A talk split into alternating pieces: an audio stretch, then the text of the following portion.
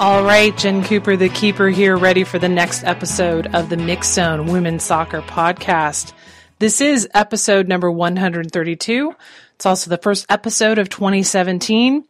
And in honor of that 132, we give a shout out to McCall Zerboni, who is the league leader in NWSL for fouls committed over four seasons.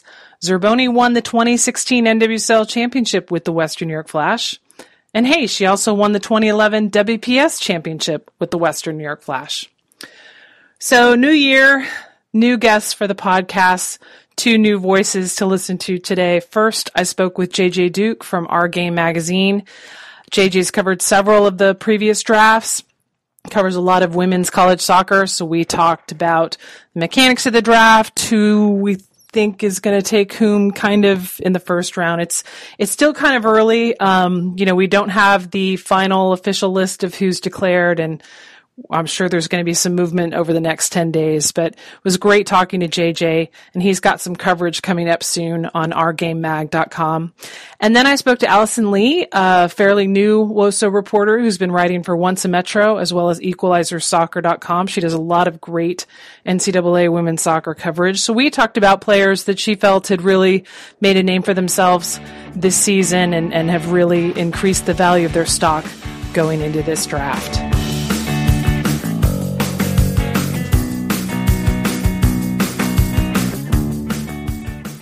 Right, Jen Cooper, the keeper, here with JJ Duke, editor from Our Game magazine, also contributor for the Wosu Zone Women's Soccer podcast, um, one of my favorite podcasts, other than my own, of course.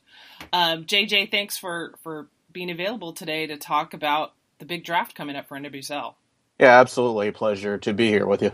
And you've been at most of the NWSL drafts, yes?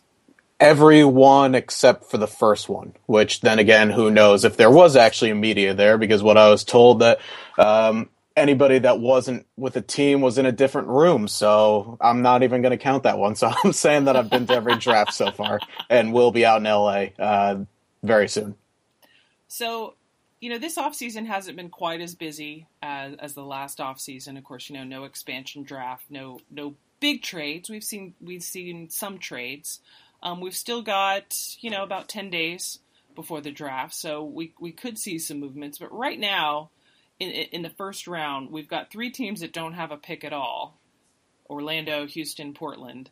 We've got Boston with three picks, um, Sky Blue with two, and Western New York with two. I think everybody else is one.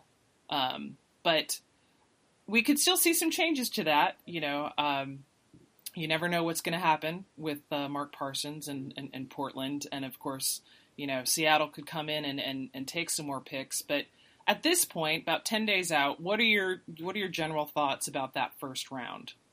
Well, you know, it's going to be interesting. I think for a lot of people, they're projecting that – this is going to be a very striker laden pool. I mean, I was going through the numbers, just seeing, you know, what this draft is going to be like. You know, there was 27 All Americans, whether that was the first, second, or third team that are seniors. 19 of those, as of looking right now, are going to be draft eligible. Also, one Division two four-time first-team All-American is going to be in there as well. So this is a super deep pool. Um, but then when I thought about a little bit further, looking at some of the teams that are going to be in there early, forwards aren't the main priority within the first four, five, six picks, especially when you look at it with the Breakers. They've got pick one and three right now. Um, they had one of the shakiest defenses in total in the league last season. So they're going to be looking more for shoring up in the back. Um, you obviously have Western New York. Now, you never talk about the Flash without talking about attack. So they're going to be in there looking for more power up front. But I think defense might win the day early. And then through the middle portion of the draft, that's where you're going to see the depth of all these strikers that have come out of college. And of course, there's always the challenge of how well these players can adapt to, to, to the pro game. I always like to look back at you know the previous year's draft and, and beyond and see okay you know who from the first round you know is is still contributing. And and what's amazing is to look back at last year's first round and it's they they were all pretty solid Yeah, I mean, it, it's starting to get a little better each and every year. You know, um, you know, you look at the draft from last year. Obviously, you have defender Emily Sonnett that goes one. Raquel Rodriguez is a do-it-all central midfielder at two. Kristen Westphal, Carson Pickett, Cari Roccaro um, followed that, and they're all defensive-minded players. But they all, as you said, they contributed in some facet of the game. Um, you know, that's something that you look towards not only just from one year, but year two, year three, past that. And what's going to be your return on investment? Um, in terms of going about the draft. And obviously, when you look at teams who have had success in the draft, uh, all things point to the Red Stars. You know, you have Rory Dames, who's been openly saying that he, not to say lives and dies by the draft, but that is the way that he goes about in building his roster. Of the 20 players that are on that team, right now, more than half of them were selected by the Red Stars outright, and then a couple other players, obviously most notably Steph McCaffrey, who was then you know traded around and ended up going to Boston for a couple of seasons. But you have all these players that were drafted by Chicago. They have a later first round pick, but you never know. Those are the teams that have really done well on this day. But then some teams they go about it and they say, well we'll try and succeed in the first round. And then if we get what we get later on, if we don't, then we know that we could always pick up someone overseas or someone through a tryout process or a trade. So yeah, these days are always very intriguing. But you know, obviously, if you're looking for success from the draft, you go to Chicago. Well, and I remember last year, uh, it seemed like the last round was almost completely Chicago with like a little bit of Washington spirit. And, you know, I, I think Rory has a, a pretty solid game plan where it's like, well, here's my chance to grab the rights of more players, and he would focus on the players that are from the greater Chicago area. So it's like, well, they're more likely to be in market. It's not a big it's not a big move for them. They're like, sure, maybe I'll, you know I'll, I'll give it a shot. But it's still so impressive to me when you look at the the history for Chicago Red Stars. You know, with like Jen Hoy and Sofia Huerta and Danielle Colaprico, all, all of those that came through the draft and have been solid contributors almost from the beginning, you know, with, with their time with the Red Stars and are just still there contributing. It's, it's like, because it's so unlike, I think, how almost every other team has been built. And that's the beauty of it. I mean, Rory Dames has a very extensive network, you know, whether it was back in his, you know, and still coaching uh, youth soccer with Eclipse or whether he just has good conversations uh, with collegiate coaches and really wants to pick their brain and get you know those quality players. I mean, even we're talking about picking brains of coaches. How about his own players? I mean, Julie Johnston was on his team, you know, year two of the league, and all Julie Johnston was ever talking about is you got to draft Sofia Huerta. You have to draft Sofia Huerta. Right. I played with her in college, and then here Sofia Huerta is, who's had some, you know, stretches, obviously some quiet times, but also some very strong periods as well. So I think when when you can say to you know your front office, look, I don't want to go out and make you know signings of international players who could end up not translating over very well to the American game. I want to go out and get these young still a little raw at times. Some players that need a little bit of work to improve their game, but you could just see how they blossom. And I think it's they're just needing that one bounce to go their way in the playoffs. And then this is going to be a team that's going to be winning championships, and they've done it by the draft.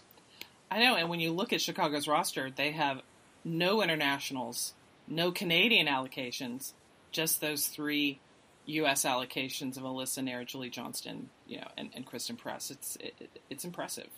Yeah, it is, and I think you know every team, as you said, they like to go about their business different. Obviously, we have coaches that are a little newer into the process. You know, one's going to look at Matt Beard this year with Boston.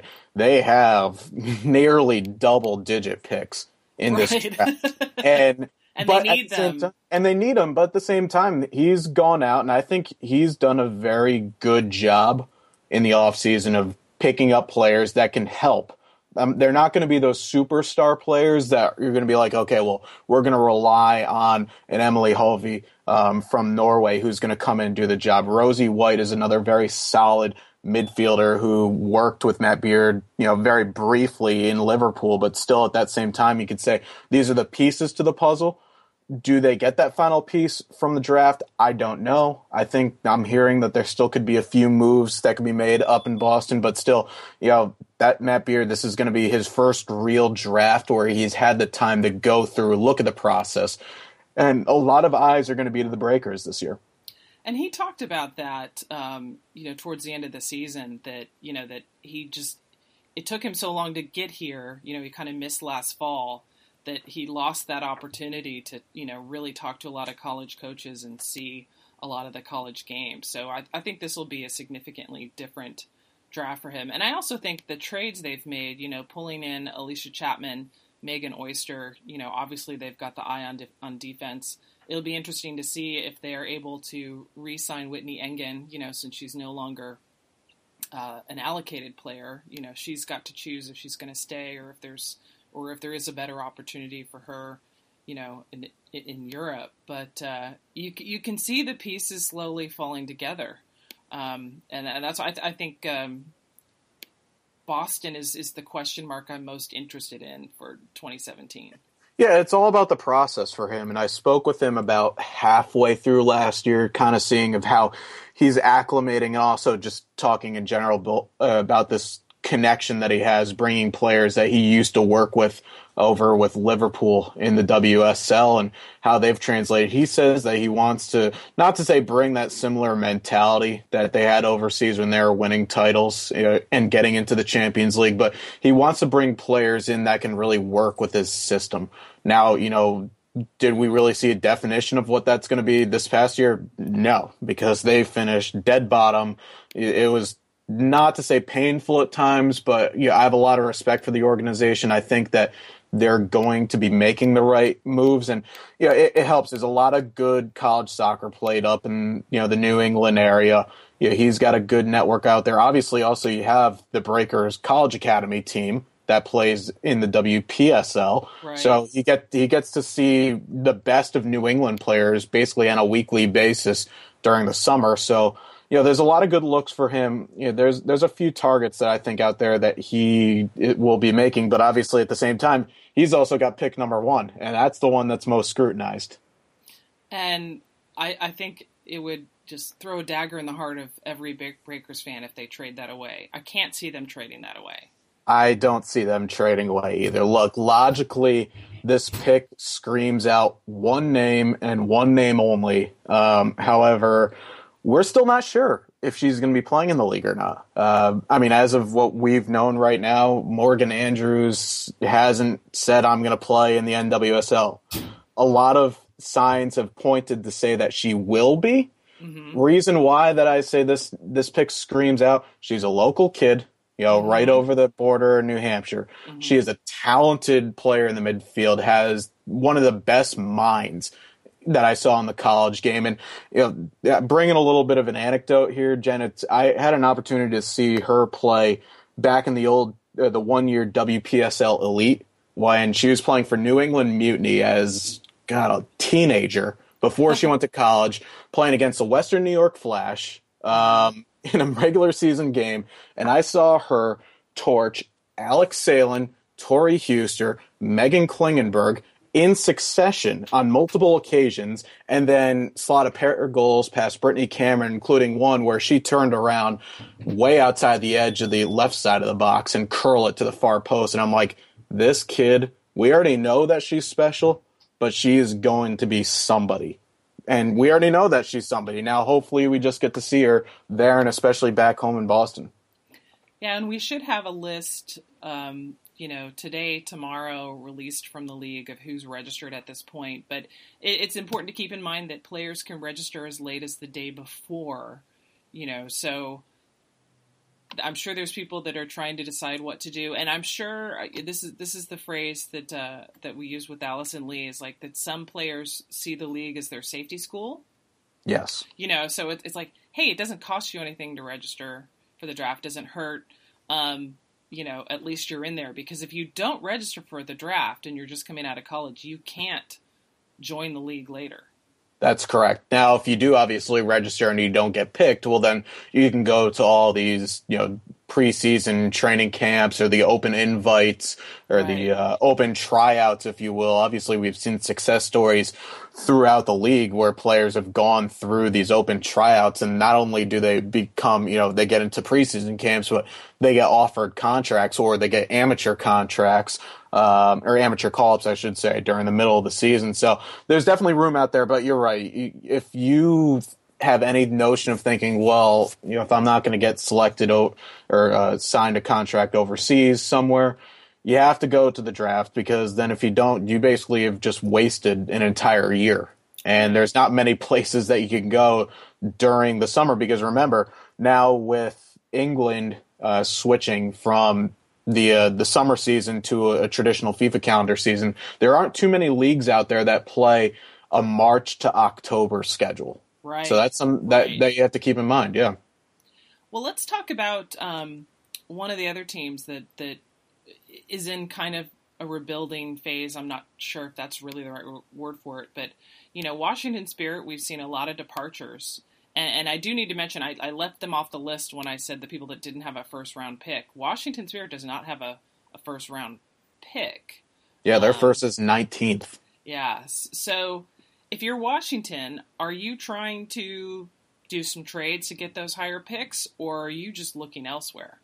You know, I think it, it's going to be one of those things where you use your second round pick because there's a lot of talent that's out there, but I'm definitely seeing them perhaps packaging their 29th and 36th pick. Those are their two other picks, and then trying to move up into early to mid third round or to try and get a player out of it. But don't get me wrong, that they're going to be taking somebody on draft day. It's just a real big question of where are they going to go. They they've they've had a pretty tumultuous offseason. There's no right. doubt about it. Everybody knows, um, you know, with Ali Krieger getting traded, really, and this is my my take on it, really for nothing.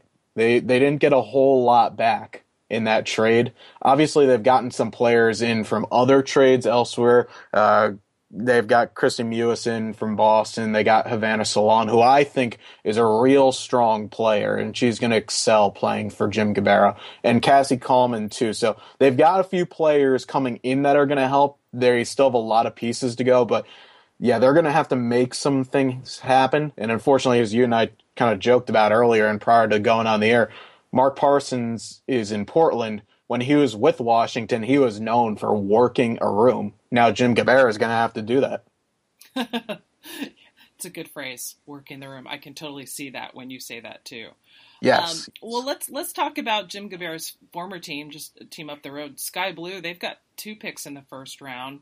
They had a solid 2016, but not the 2016 that I think Christy Holly thought he was going to be able to pull off. So if you're Sky Blue, what, what are you looking to get from from those two first round picks? Well, look, as you said, you know, no one expected Sky Blue to be contending for a playoff spot come September because they went into that season with uh, three or four players that they signed from an open tryout, a ever aging Christie Rampone. You don't know what Kelley O'Hara is going to bring to the table. Sam Kerr obviously missing time, and you lost Caitlin Foord, who was always a stalwart for that team for a few years prior. But they got everything and then some out of that group. Sky Blue is the fourth pick and the tenth pick in the first round. There's a lot of questions that come into this team. My big three is Christie Rampone going to play? Continue to play because you know, I don't think she's going to be an allocated player. Right. Will Kelley O'Hara still be with Sky Blue? Um, and then the the third piece that I would have to be is, you know, can they continue to get everything out of that group as they did from a year ago?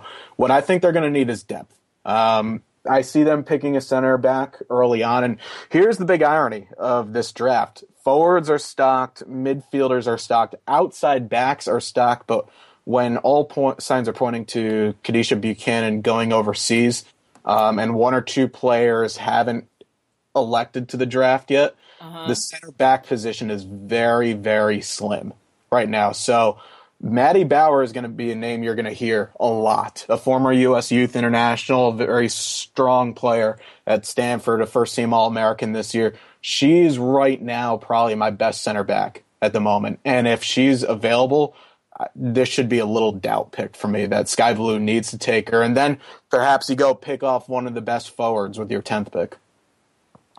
And then you've got Kansas City and Seattle right right in the middle of that uh, that draft slate for, for, for the first round. You know, two two contenders, two well, Kansas City having two national national titles, you know, championship titles. Um, Seattle Reign, the runner up two years what what are they looking for in those pieces? I mean, because that's just one first round pick. These are these are really strong teams, and we've seen Laura Harvey build not so much from the draft as from other places, though she definitely uses the draft. It seems like as a puzzle piece. She does. Um, you know, she's a coach, obviously, that comes from overseas, not used to, you know, from day one, used to the college game. But she has gotten some very strong players, excuse me, from the college draft, and where they're picking right now, they're currently slotted at the number six spot. I think for me, you look at two things. Obviously, you bring Christine Nairn back into the fold in a much different capacity than you had her in year one in 2013 when she was asked in the first half of the season to carry the load offensively. And that's something that's very tough to do with a team that, you know, at that time they're waiting for Megan Rapinoe right. to come back from overseas. You had Hope Solo, who was coming off of shoulder surgery. You had a lot of question marks in places that you really didn't want to have question marks. But now she can fit nicely right back into the mold. But you're going to have potentially Rachel Corsie missing a portion of the season for the European Championships. You don't know what your goalkeeping situation is going to be. And you obviously lost one of the best players in the world right now in Kim Little. So midfield's midfielders are going to be a big thing to fill. This pick screams Rose Lavelle for me, but here's the thing: I don't think that she drops to six because that is she's one of the most fun players to watch. She is crafty, she is quick, she can slow the game down if she wants to, and she will enjoy trying to meg somebody and have fun with it. Um, I don't think she drops a six though, but if she does, then that's a absolute. You have to take her. If not, maybe someone like a Chelsea Drennan from South Carolina, who is very solid this year, and obviously the Gamecocks just continue to keep raising the bar. They're the last undefeated team in college soccer this season. She was a second team All American. So those are the two players I keep an eye out for there. Do you think uh, Laura Harvey would try to trade up to, to snag Lavelle? Um, well, you know, they they made the website as Laura Harvey made a trade today. I I don't know if she might. She might. Um, I don't think she does. I don't see much of worth in doing that just purely because well you're working with 26th and 37th pick after that mm. you already have only just 15 players listed on the roster right now so you don't have many guns to go to left i, I would stay the course you hope that Lavelle falls. If not, also I forgot to mention Alexis Shaffer as well, first team All American from Virginia, could very well fall into that category too. So I, I think you stay the course um, and you, you hope for the best. And what do you think Vlatko Andonovski is going to do for, for Kansas City? Just one pick in that in that first round. A pretty tough 2016 for them, though. You really saw them second half of the season kind of resurging, and you know if the season had been just a little bit longer, you know who knows what what Kansas City would have been able to accomplish. But yeah, they've got, right. of course, the big question mark of Sydney Leroux, Amy Rodriguez. Are they coming back? Know? It's a it's a fair question. Yeah, you know, I, I don't think anybody knows. I mean, look, we saw A Rod already once come back from pregnancy and absolutely kill it yeah. with FCKC. Sydney Leroux, I, that's a bigger question mark for me right now because you know, I, I can't. It'd be disrespectful to say that her star power has kind of faded a little bit. She's a very big player on her day, but she hasn't really gotten that form that we saw in year one with Boston, where she hit for I think it was 11 goals or something right, like that yeah. for the Breakers. So we haven't seen that yet. We can't bank on them doing that. And then you look at what happened last year. Four key players that were on the team left, and Becky Sauerbrunn, Heather O'Reilly, Desiree Scott, and Katie Bowen. Um, goals just didn't come. Shea Groom was either scoring them or committing big fouls. Um, well, she get, I mean, she got sent off at least Yeah. once. I think Yeah. maybe even twice too, or picked up multiple yellow cards. And then you had Yael Averbuch playing out of position. You had her playing as a center back, albeit she did it admirably. But she's a creative, maybe sometimes holding midfielder, um, as opposed to playing as a center back. So you know, with them being a bit more full strength, you can see them going depth again for bench or for defense, or do they go and try to nab one of those top strikers? And you know, they've also done very well in the draft. There's definitely a few candidates up there. Um, I think at that point, maybe Stephanie Ribeiro from UConn, who bagged nearly 20 goals this season for the Huskies, she's going to be up there. Savannah Jordan, uh, she did elect for the draft. Um, she could be available. So yeah, there's a couple of players there that I'm going to keep my eye on for them. And then I want to talk a little bit about goalkeepers because it's such a difficult position to figure out, you know, where where they're going to go in the draft because obviously you only you're only carrying two keepers per team. Most teams don't need a keeper, um, but there are some really quality keepers, uh, you know, coming out of NCAA this season, and we do have a few teams that need keepers, like you know you mentioned, uh, you know Seattle, and with uh, Kelsey Kelsey Wys injured, you know Spirit might need to look for somebody, you know. So, do you think that could come into play in terms of one team trying to take a keeper that another team needs to force a trade, or or Yeah, I really just a crapshoot? I, I, I wish that we've gotten that cynical by this point by some teams taking no, but seriously, we I, I'm trying to go through the memory banks to see if a team took a player to entice another team. Okay, I maybe answered that question earlier with Steph McCaffrey, but I think both teams had been satisfied in that trade, whether it was Chicago or Boston, of having her. Um, right now, goalkeepers they've been very spotty with their success. Usually, those are the players that need a year or two as apprentices to kind of learn, you know, the differences in the college game, the differences between the college game and the pro game. I mean, look, Haley Kopmeyer was the last pick in 2013 I know. she wasn't even a roster player for the most part in that first season, but all of a sudden she's built her way up to I think she's the number one, and you can go ahead and quote me on. it. I think even with Hope Solo, if she does come back, she's the number one goalkeeper for the Seattle Reign in my book. Uh, what stands out to me, there's two really solid goalies. Jane Campbell from Stanford, obviously a lot of people know her uh, with the U.S. youth systems, played the World Cup, both the U17s and U20s. Um, got a call up to the full national team. Very quality in Stanford throughout her four years. She's going to be a high priority. Now, Kailen Sheridan from Clemson, she's a Canadian youth international, but she did elect for the draft, which I thought was very interesting. I thought she had an outside chance of being one of those allocated players, um, which would have obviously saved a team not only having to try and go out and you know clear space for an international player, but have to afford to pay her because she's an international. So um, yeah, big in- intrigue there, but I think those two are the ones that could be going. Though if there was a dark horse, I got to see her play a couple of times in person this year for on my freelance broadcasting work. Diana Poulin from St. John's absolutely smashed every goalkeeping record that program ever had. Wow. She is very technically sound. Doesn't do a lot of things wrong. Um, nothing flashy, but she could be one of those player that if they're lying deep in the third, early in the fourth, and you need a goalie, I, I would look to her. Any thoughts on uh, Sammy Jo Prudhomme or, or Lindsay Harris? Um, you know, again, I, the Lindsay Harris story has always been intriguing to me because she platooned with Bryane Heaberlin for a couple seasons, and Heaberlin won the U20s or won with the U20s back in 2012, um, but never really got going. And then all of a sudden, we see Harris continue to see her game rise and rise a little bit and command her back line a little bit more. I think that this year was her best for North Carolina of the four. Do I see her get drafted?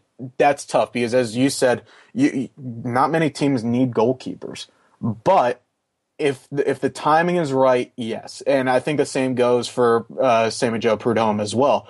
Is you know she won a national championship. She you know had a team that picked up over well over a dozen clean sheets on the season and basically didn't allow anything throughout the NCAA tournament. So it, it's one of those if they're there and the team wants to go for it, do it. But if it's not there, then they're almost better in line of maybe getting one of those uh, camp invites, the outright invites, as opposed to going to an open tryout because they're definitely worthy of making a camp. That there's no doubt about it. It's just the question of who's got the space. Gotcha. And well, and like we saw last year, it was I think it wasn't until maybe like late in the second round, beginning of third round that a keeper was finally selected. But once a keeper was selected, it seemed like everybody started taking keepers. Yeah, that's correct. Um, I'm looking through the sheet right now, and I've got Britt Eckerstrom.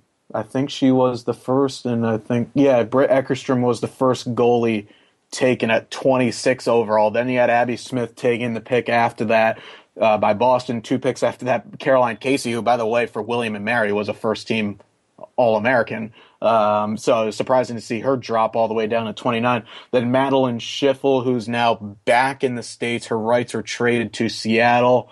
Um, and then Lindsay Luke wrapped things out. So yeah, it was it was the domino effect. Once Eckerstrom got taken, then everyone just started saying, "Hey, I want keepers." So yeah. yeah.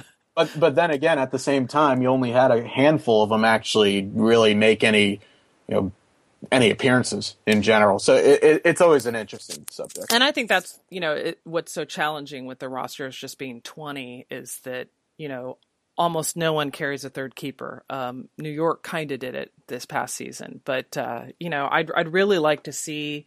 You know, as the league grows, um, we get back to having a 22 or 24 player roster, as we've seen in the past with WUSA and WPS at different times, where you were able to have a, a true reserve keeper yeah, I think 20, you know, going by almost FIFA standards, mm-hmm. a 23 player roster, you select 18 for the game.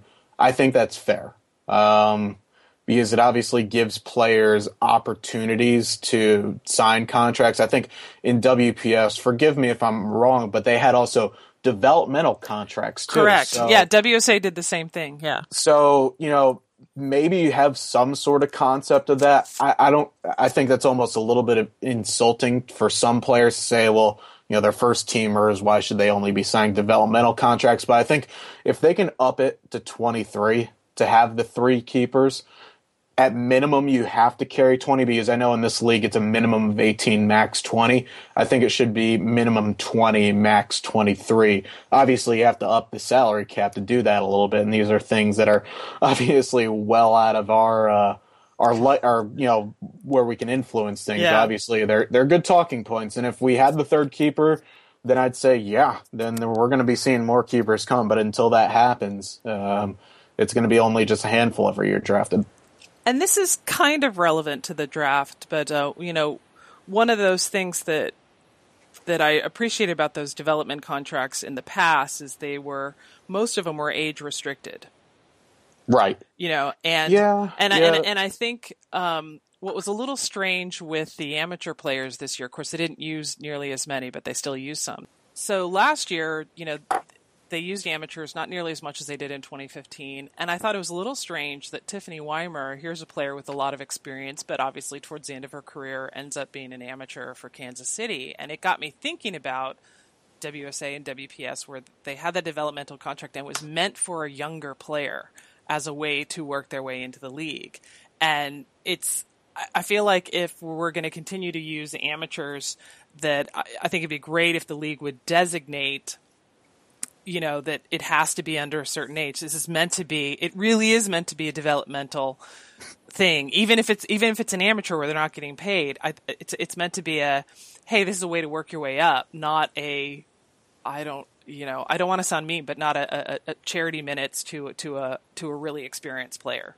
Yeah, it's you know, and also I think in addition to that, Jen, this comes back to well, we don't have in the women's game in this country a proper professional second division. We have an Right. amateur second division, so Right. that's where you can kind of get away with having this. They're not loaned because they're amateurs. You know, if you're loaning Right. something, you'd have to pay them. Right. Um, you know, we have one or two professional run, you know, lower level teams. Obviously, you look into United Women's Soccer right now. I guess you could call you, you can call that as the second division, if you will.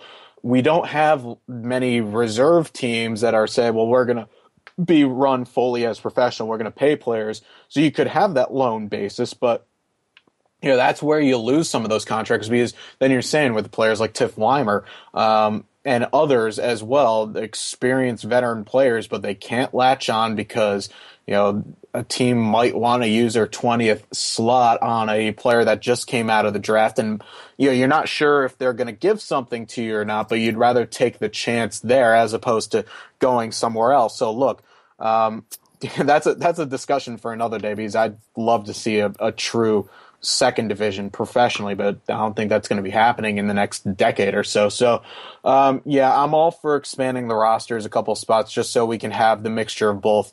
You know, whether it is a the designated age or a designated salary limit, whatever have you. Pick players 21 through 23 should be on the roster and given an opportunity to play professional soccer here in the U.S. And you know, hopefully the league will listen to us and make all of these changes right now. and I'll and I'll and I'll get off my soapbox at that point. But until then, I will be standing right here in some part of the neck of the woods in Connecticut on my little box. Well, any any last thoughts about about the draft, like how you've seen it evolve over the last few seasons, or Well, you know, I love the fact that, you know, it went from year one, basically in a closed door, everything is just going out on Twitter, to, you know, now we're having it in the same exact room or an equal size room as the MLS draft. It's being broadcasted on a platform where people can, you know, they don't have to just wait around on their Twitter. They can actually Right. watch it if they can't get there themselves. You know, last year we had great support in person from the Spirit Squadron coming over. Now, obviously, there's no in-team market in LA yet, um, but, but, I think but I think yeah. Portland and Seattle fans should travel south. Yeah.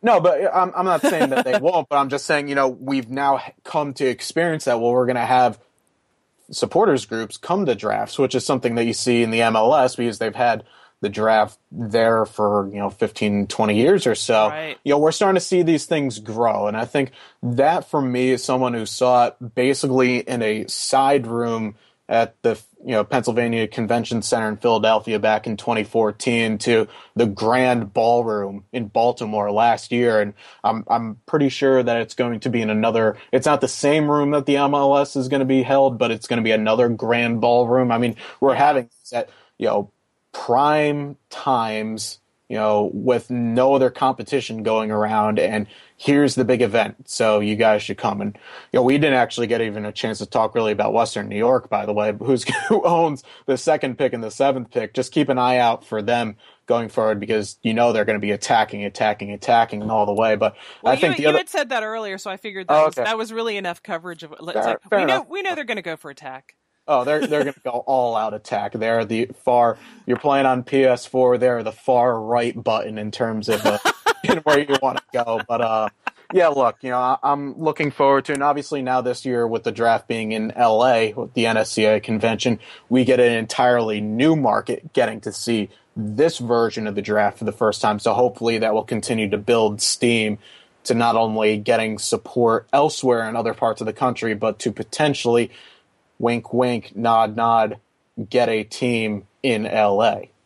Well, and I was I was a little surprised to see some fans asking like, "Is it free? Do you need tickets? Can fans go?" It's like, yes, Any, anyone can go. Costs you nothing. Just go to the Marriott LA Live in downtown LA. Just And in- walk right in. There's a section for fans. And in know? past conventions too, all you have to say is I'm going to insert draft, and they Yeah. And they won't charge you for Yeah. a convention fee. You're allowed to go in there because usually the drafts are held right in the front entrance or right by the front entrance. So, yeah, I'm I'm hoping to see some good support out there, and it's going to be nice to see all the uh, all the media folk. It's a very big East based, you know, WOSO media folks. So I'm curious to see who's going to be joining me in a long cross country flight out west. Well, and it's been a long time since NSCAA has had uh, a conference west of the Mississippi. Yes. um, yes. They, they, for a while they were rotating between Baltimore, Philly, Indianapolis, and Kansas City, just going around those four. They eventually, I think, cut out Indianapolis. Um, and they have them scheduled for the next 10 years, which is why, like, last January, I was like, oh, sweet, next year will be in LA. You know, but the bulk of them are on the East Coast just because the bulk of you know their their membership yes is on the yes. east coast. The bulk of the media is on the east coast. But i was really excited to, to see this being on the west coast not just for the weather but also um, knowing that it's very likely there will be a u23 camp at the same time. So we shouldn't have to have a situation like we did the last two years with Emily Sonnett and Morgan Bryan having to send in a video saying, you know, thanks for picking me number one. That we should see, we should see many more bodies of mm-hmm. people the, uh, actually register for draft actually there. The the awkward thank you for looks down at card team who selected me to go to. No, but yeah, I, am looking forward to that. And I know you know talking with folks in and around the NWSL that they're going to be doing their utmost best to get as many players. The ones, and this is something that I actually learned. Um, anybody that's gets, I think, a, an All American nod in college, uh, they you get invited to go out there, and I think that the NSCAA covers part of, if not all, of like your flight out there. So, wow. with as I said, the numbers there's 27 senior All Americans this year. So far as we know, 19 are going to be going into the draft. So hopefully we get to see all those, all 19 of those, plus maybe a few more uh, there as well. So that that's another thing to keep an eye on. And you've got uh, some big pre-draft coverage coming, right? Yes. So um, you know, coming in the next week or so prior to the NWSL draft, you go on uh, ourgamemag.com. That's Our Game Magazine's online website where you could go check out um, all of our pre-draft coverage. We're going to have some post-draft coverage. We're going to get interactive as everybody is on social media. So uh, make sure to stay tuned. I know that our uh, managing editor Brandy Ortega is super excited that we get to go out to Brandyland this year because she lives in the greater LA area. So she gets to drive. Well, actually, no. She said the traffic is as advertised, is as horrible out in LA, as everyone says. So I think she'll be staying locally, but it'll it'll, it'll be nice to have uh, for us at least someone that's based out there for sure. Well, JJ, thanks so much for all your insight and, and background on the draft, and I know I will be seeing you out in LA. Yes, appreciate y'all having me on.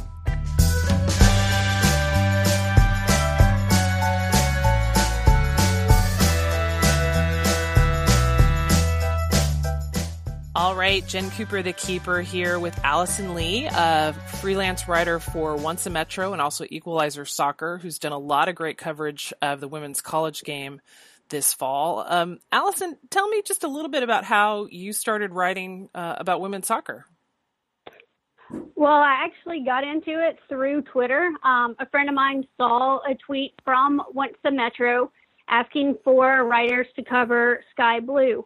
And I do not live in New Jersey. I'm actually in Alabama, and so I asked, "Would it would it be possible to cover remotely?" And they said, "Yeah, sure, not a problem."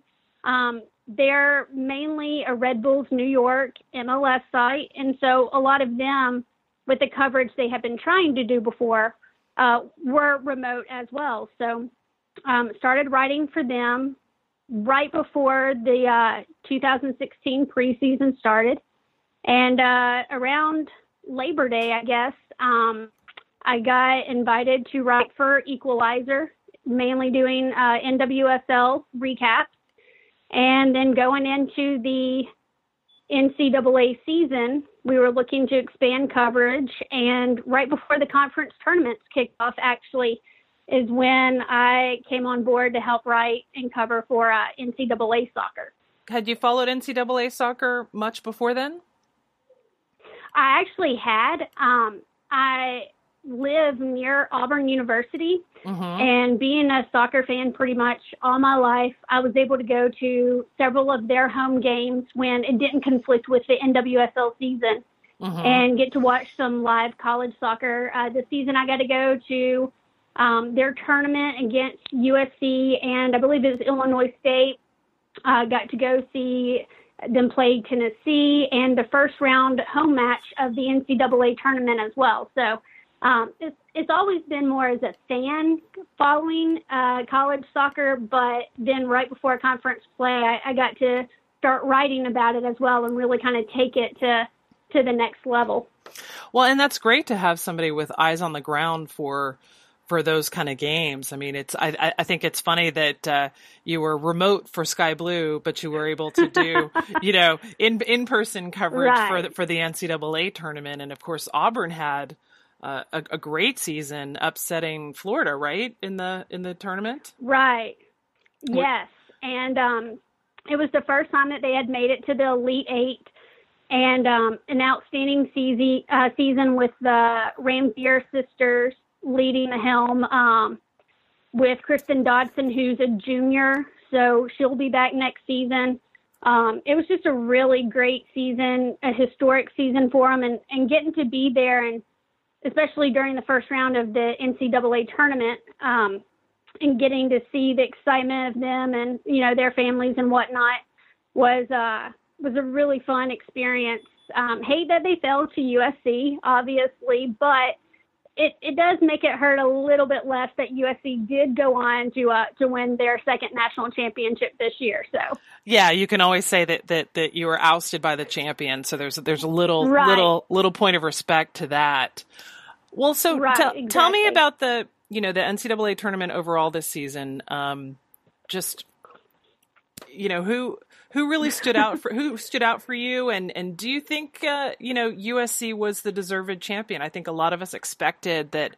West West Virginia, you know, ranked number one for most of the season, was gonna, you know, finally pull off that that title. I mean, that was their first time getting to the Final Four. But um, I mean, in- Right. in, a way, to me, USC was kind of a surprise. They hadn't been to the Final Four since they had won it all in 2007, and and that was their first trip then. So, you know, what what, are, your, what are your thoughts about how the the Final Four played out? You know, um, I honestly, my money was on West Virginia. I, I thought that the way they had been playing throughout the tournament looked much more consistent and cohesive overall.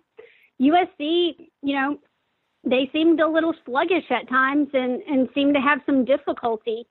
And the way that they played against Georgetown in the, the Final Four kind of made me worried about them facing uh, West Virginia based on just those final four, those semifinal matches, you know, I had West Virginia not necessarily blowing USC out of the water, but I thought they would win by multiple goals. And then USC gets to the College Cup final, and it's like the spark that they had previously in the season just came back. And, you know, Morgan Andrews started off with an early goal to kind of, you know, set the momentum but they went back to struggling in the first half and didn't even get a shot off in the final 30 minutes of the first half. Second, uh, second half of that match was like a brand new ball game, and you know I really thought after the way that they even played in the first half, it was it was going to go to West Virginia, but they came out and played some of their best soccer all year and kind of surprised I think pretty much all of uh all of college soccer fans out there with that win. But And- um and I, raised I the think they definitely deserved it. and raise the Oh, stock definitely. for you know Morgan Andrews and and Mandy Freeman and Kayla Mills going into the draft and and also um Sammy Jo Prudhomme had just such an amazing game and goal. Like when I was watching that and really thinking that West Virginia was going to be able to come back, but once the second half, like watching Sammy Jo, I was like, nah, she's got this game. This is, this Oh, is- yeah. this is her game. I, I think that that was arguably the game of her life so far. Mhm. Um, just in the final four in the uh, semifinals, uh, some of my friends who are also uh, writers for the NWSL were talking about how they thought she might be a little overrated as a goalkeeper, even though she was the Pac-12, you know, goalkeeper of the year and all of that. But I mean, she she silenced a lot of her critics, if not all of them, in that second half with the big saves that she was able to make for for USC to keep West Virginia to the lone goal. Well, and and to be able to have that national platform, to have a game like that, to have the exposure as we're going into this draft, where you know Washington Spirit's probably looking, you know, with with Kelsey Wys having that interesting injury, mm-hmm. um, with Seattle, you know, sure they have Solo's rights, but we probably won't see Solo back, so they, they've they've got to find somebody right. to back up Kopmeyer. You know, she could have just written her own ticket, you know, and one of the things that I thought was really interesting, um, thinking back on that match, um, of the the three goal scores or four goals, but of course, uh, Katie Johnson had two of the goals. Two of the three goal scores mm-hmm. are not Americans. Well, Katie Johnson's American, but she plays for the Mexico national team. She's cap tied to the Mexico right. national team. So it's just, I'm sure there are a lot of people thinking, oh, Katie Johnson should play for the U.S. national team. It's like, nope, she can't. you know, exactly. And and people were saying that you know people were asking even about Kadeisha Buchanan and Ashley Lawrence. If if they you know why haven't they been called up by Jill Ellis? And I'm like yeah they're they're they, Olympic bronze medalists with Canada. Like yeah. they, they can't play for us. But it's it's nice to have those avenues where where people are asking that. And you're like hey did you watch the Olympics? Did you did you watch the Women's World Cup? Like exactly you, you might want to see those players you know but uh, you know, we know that it's unlikely that Kadeisha Buchanan's going to go through the draft. Um, you know, we're we're hearing a lot that uh, you know she's looking elsewhere. It's it's unclear about Ashley Lawrence. Um, you know, well, there's there there's also. There's been, go ahead. There's been some some tweets today that are pretty much confirming Lawrence to PSG. So it looks like she's most likely going overseas as well.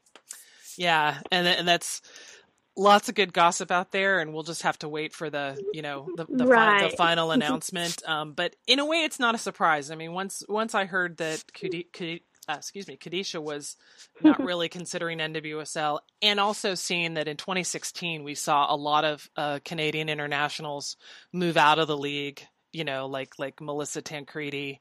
Um, you know, it's it's they, they got to do what's best for them. I mean, for me, it is a right. loss. It is a loss for the league, but at, but at the same time, it's it's like, hey, you know, the, the player gets to make that choice. The great thing is she has a choice, and these players are young enough. I mean, it's crazy to think how young Kadeisha is with all the international experience under her belt. Where fine, she plays a season there or half a season really because they run, you know, fall fall to spring, and and maybe it's not what she wants you know, then right. then you know, then you've got an opportunity to come back into the league. Um, so it'll it'll be interesting to see see how that plays out. Um, looking at uh, the other USC players uh, like Morgan Andrews, who you know three, four, or five years ago was such a big name, you know, in the in the youth circles, and of course we were always getting her confused with Morgan Bryan, and then it just kind of went, kind of then it kind of went quiet, you know, and boom, boy, did she re-announce her presence with authority. You know, so I, again, another player whose stock I think has has has skyrocketed, and knowing that we probably won't see Buchanan or Lawrence's names on the board at the draft um, coming up, that you know maybe Morgan Andrews is the number one pick. What what are your thoughts about that? I could easily see her going as the number one pick. Definitely a first round pick.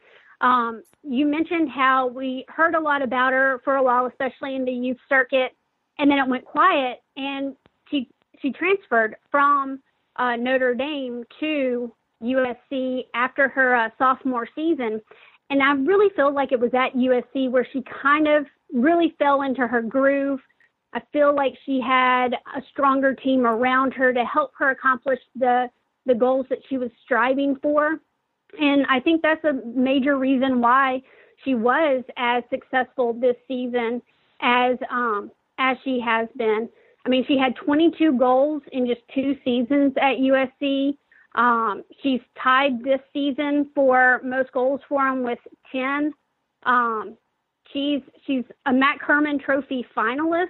Mm-hmm. So I, I think you know those things combined with the fact that she's now a national champion, uh, I think definitely have majorly increased her draft stock. And if she's not the number one pick, she's definitely going to go in the first round and will be an asset in the attack to any team that takes her.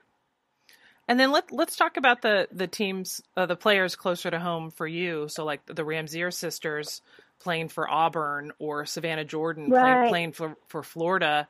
You know, what what do you think their their draft stock is right now?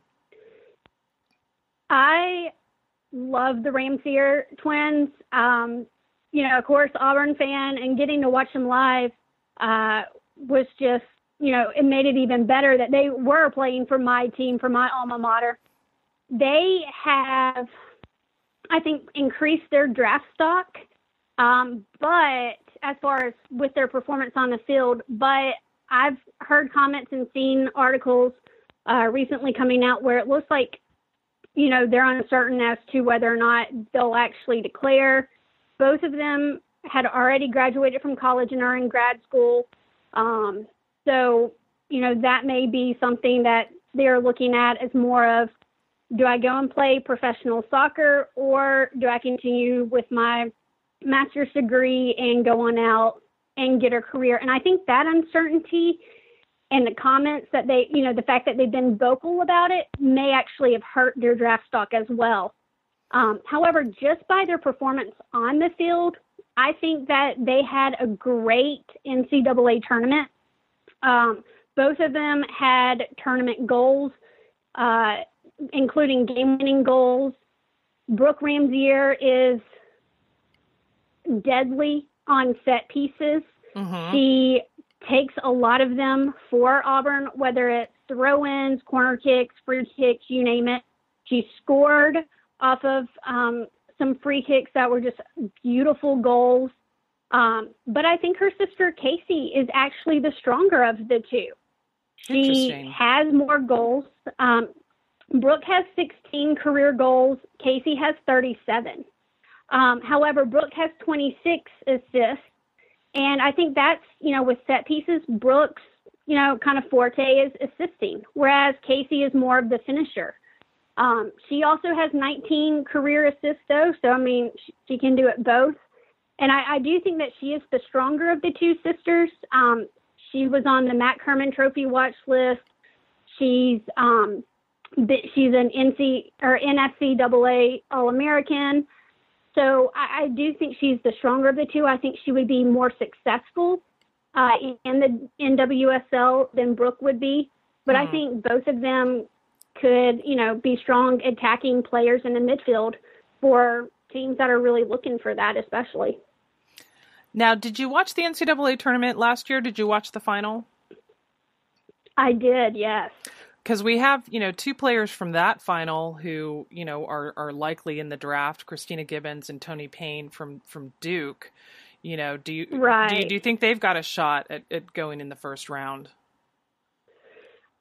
You know, I, I've seen uh, people who have projected both of them to go in the first round. I think Christina Gibbons' stock is a little bit higher than Toni Payne's is, hmm um, just because you know she doesn't have as many goals because she's also played as a defender. Um, but she got pushed up into the midfield and has been very successful there uh, for Duke. And she just won the senior class award this year. Uh, and I really think she was extremely deserving of that award. Um, she was the MAC Hermann Trophy semifinalist this year as well. So I think she's really elevated her game even just since last year's final. And so I do think that even though Duke didn't have the greatest NCAA tournament this year, um, I mean, they did advance well. They struggled get some teams um, and only lost to West Virginia in the Elite Eight. Um, I do think that she she's really increased her stock this year. Toni Payne, you know, she has been outstanding for Duke in their attack. Um, she was a player that I enjoyed getting to watch last year, uh, especially in in that final match. she's just very resilient. She has a way of finding opportunities on goals that other players may not. And even when the defense put pressure on her, she, she would find a way to make opportunities either for herself or for teammates happen. So I really like both of them. I think Gibbons might have a better chance of going earlier than Toni does, but um, I do think that both of them should go early in the draft. And of course, it all depends on you know as as the draft goes through the the picks, like which club needs what kind of player. You know, you may be absolutely such an incredible forward, but the team that's up next needs a defender. So you know, it's always fascinating to see how that falls out. Um, let's talk about a couple other forwards, you know, who were kind of names this year. Ashley Hatch, who got her first cap with the U.S. national team in October, uh, you know, coming out of BYU. And also Nichelle Prince for, for Ohio State, another Canadian who is probably more likely to, to go through the draft and, and, and not go over to Europe. But again, another one of those many young Canadians who already have a lot of international experience under their belt, thanks to you know John Herdman bringing in so many youth over the last year, you know, to prep to to prep for for the Olympics. So, thoughts on Ashley Hatch and, and Nichelle Prince? Well, like you said, both of them do have national team experience with both of their you know respective national teams. Um, I think that that really has help their stock, even though um, Ashley Hatch only had one cap And um, she didn't start, she was subbed in, so limited minutes there. But um, I do think that having experience at that level is something that's going to make them stand apart. Um, even though, you know, both of them are great collegiate players, knowing that they have been exposed to training with some of the top players in the world that they have experienced competition at those levels um, really kind of helps, I would think, uh, NWSL clubs feel more confident in their ability to compete at the professional level. You know, I did a lot of features with the rookies for Sky Blue this year, and one of the things we always talked about was the transition from collegiate play to professional soccer. And right. they would talk about how, you know, it they struggled for a while uh, with the speed, with you know the physicality of it, with all of that, and and so I think that having an experience, not necessarily at the professional level, but at the international level, however limited it may be, is something that will be very beneficial and appealing to them as far as in the eyes of uh, NWSL coaches. Um, Ashley Hatch, you know, I'm I'm a little bit more weary of her than um, some of the others that are projected to go in the first round. Uh-huh. Just because you know she she has had um, a couple of injuries. She missed, I think it was eight matches her junior season with a fractured knee, but she's bounced back from that. Um, she's top five in the nation in points per game, goals per game, points, goals. I mean, top 10 in game winning goals. I mean, she she's at the top in almost every category for attackers. Um, I think she looked a bit more nervous when she was on the field with the U.S. women's national team than some of the others, like Andi Sullivan, uh, were when they were on the field. But you know that that is probably you know just first cap jitter. She was in front of her college team, in front of her you know college town, Right. And I think that's something that you know she'll easily be able to put past her and move on to. But I know some people aren't aren't sold on her yet uh, because they're basically because of that performance and they're afraid she won't be able to translate to the next level. But I do think that she definitely has the potential to be um, extremely effective at the professional level.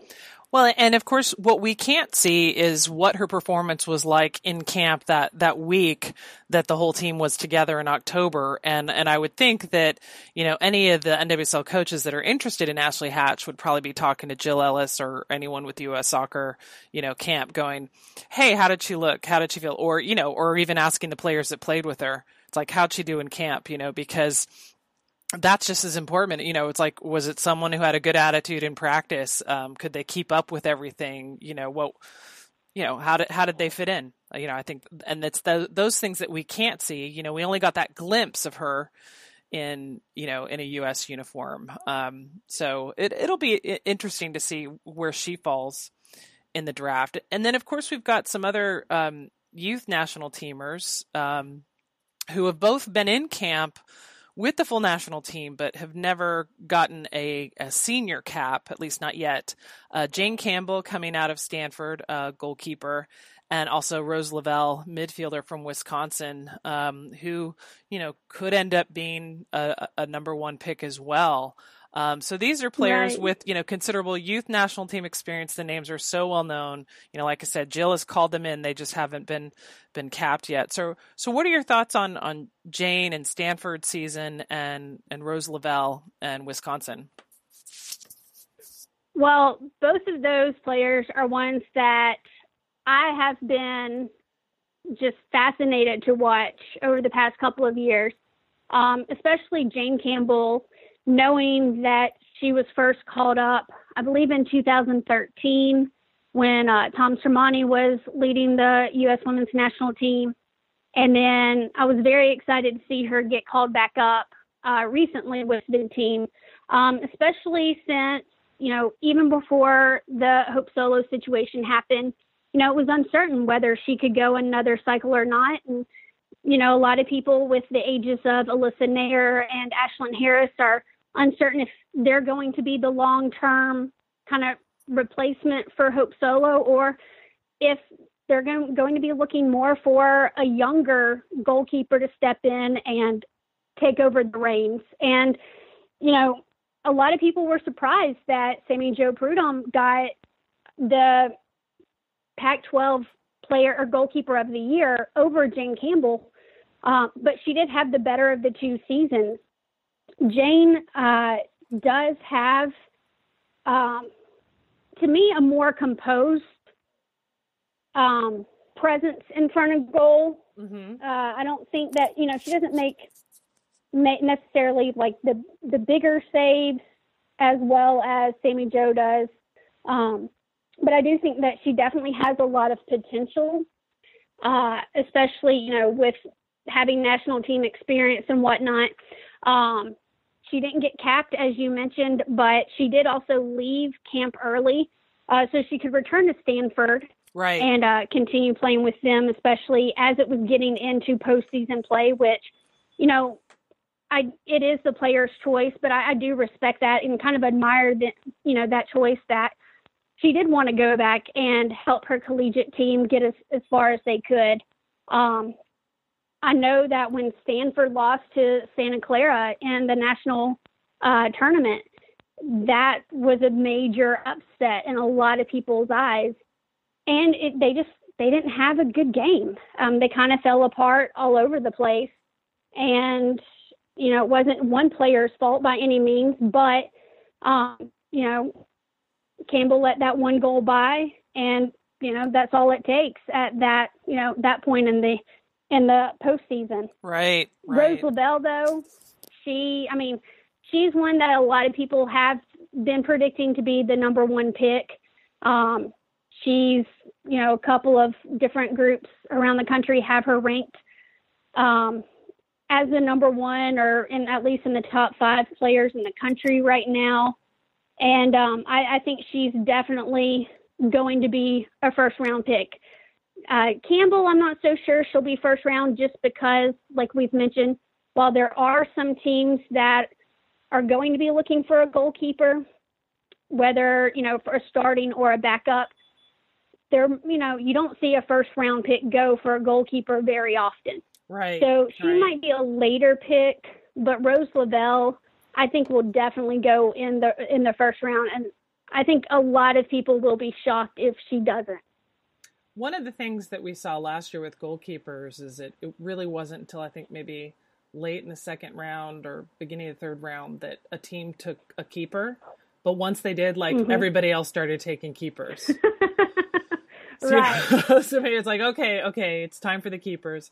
Yeah, and that's that's always a challenge because you know teams are only carrying two really, so um, and most of the teams don't don't need a keeper, so that's it's a challenging uh, place to be in. But I'd be surprised if, of course, she wasn't taken at all. Um, right. Well, outside from from those players that we talked about, is there anybody else you know on the draft landscape that that that you think uh, we need to talk about?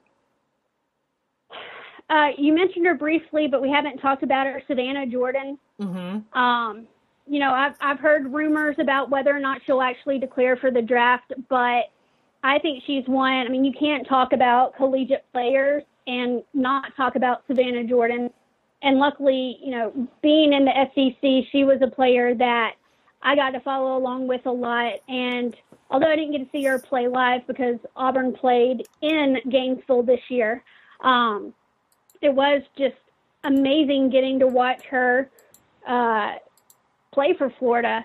Um, she has 81 career goals um, she trails only Abby Wambach in goals for both Florida and the SEC, which, I mean, when the only person above you is Abby Wambach, that's, you know, that's pretty impressive. Pretty impressive, um, yeah. Yeah, I mean, when you're in the same sentence as her, you know, and you played at the same school, that's that's really saying a lot. Um, I really think that she has what it takes to play at the professional level. Um, she was called up to national team camp but turned it down, um, presumably to focus on postseason play with Florida. Mm-hmm. Um, so she has been getting, you know, attention at that level. And I do think that um, she just has a way of, again, creating opportunities. She's a workhorse. She has so much power. She can not only take shots that other players might be hesitant to take, but she can capitalize on those and finish those for goals. Um, she is a player that has to kind of do that because a lot of teams, you know, they have her number. They put multiple players, you know, marking her every single game, and yet she's still able to slip past them, break you know break through the defense and get shots on goal. And I I do think that she is someone who could be very successful um, at the next level. I hope that she does declare for the draft because I'd love to see her continue playing here. And we should see um, a preliminary draft list early next week. Of course, we're taping today on Friday the 30th, and this is this isn't going to come out till the third. But by the time this comes out, there should at least be a preliminary draft list. And of course, players can declare for the draft as late as the day before, so they have till January 11th. But of course, if you're really serious, I you know I think you would have already been, you know, you're probably going to be declaring that first week of January if you haven't already, so that, you know, we know that the coaches start talking to the players, you know, and yeah, it'll, it'll be, I mean, I keep saying it, but it'll be really interesting to see how this falls out. I, I really enjoyed you know, covering the draft in person last year, being part of that broadcast and just, you know, it's like who's on the clock and who's going to take what and trying to guess beforehand who's going to fall where. And, and of course, there's always that last minute big trade or switcheroo or, you know, U.S. soccer announcement or, or, or something like that. But, uh, you know, looking forward to it again this year. And Allison, you know, thank you so much for sharing your thoughts with us. And it's it's so great to know that uh, you know Equalizer and Once a Metro has has a has a you know experienced qualified soccer writer, especially someone that can see these games in person from a place where we're we're normally not getting you know a lot of soccer coverage. Well, thank you very much for having me, Jen. And um, absolutely, yeah.